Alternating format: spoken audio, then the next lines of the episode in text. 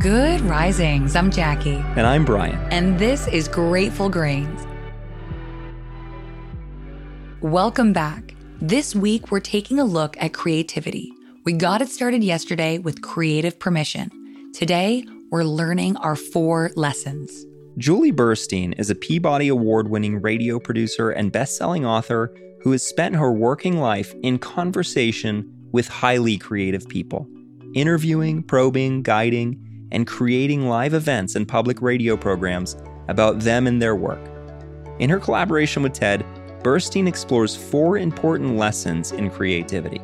And the first she presents is that creativity requires that we pay attention to the world around us.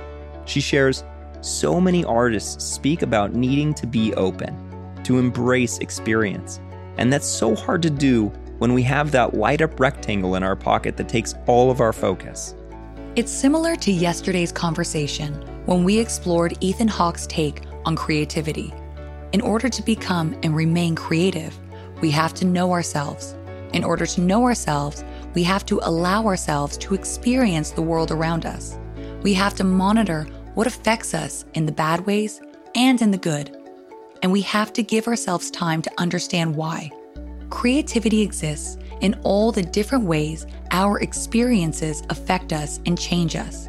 And if we're closed off from those experiences, if we don't allow for creative responses to exist in us, whether it's because we don't give ourselves the permission or we've allowed ourselves to become distracted, we're cutting off our connectedness and we're stifling what we have to offer back.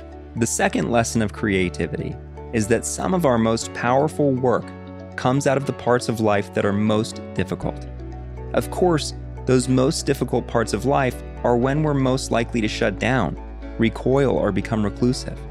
And those are all perfectly reasonable responses, so long as we're remaining aware of our experience. Why are we responding in this way? The most painful experiences are often the ones that reveal the humanity at our core, the universality of life. If we lean into those painful moments with creativity, we often find ourselves connected through the universality of suffering. The third lesson of creativity is that pushing up against our own limits helps us find our own voice. We explored this concept in last week's episode, Embrace the Shake, where artist Phil Hansen's debilitating shaking hand stopped him from creating the detailed, pointillist art he loved. But through that limitation, Hansen was pushed to explore all the different means and mediums through which he could express himself. And in doing so, he discovered how answering limitations with creativity is actually an important life skill. Creativity is actually a tool that allows us to overcome and adapt. The final lesson of creativity that Burstein shares is that we must embrace loss. She explains in order to create, we have to stand in that space between what we see in the world and what we hope for, looking squarely at rejection, at heartbreak, at war, at death. It's a tough space to stand in.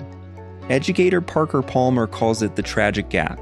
Tragic not because it's sad, but because it's inevitable. There is an unfathomable beauty in having been broken, in having experienced great loss, only to continue on, to become something different than we once were. It's an inextricable part of this human experience. It's the cycle of creation and destruction, of control and letting go, of picking up the pieces and making something new.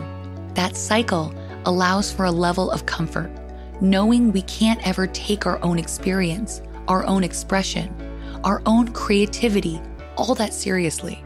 At the same time, it may very well be there's no single more important aspect of connectedness than expression.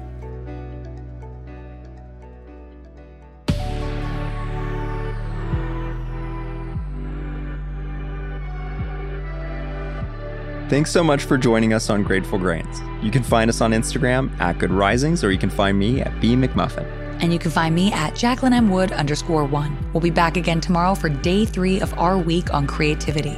Until then, remember, a better tomorrow starts with today.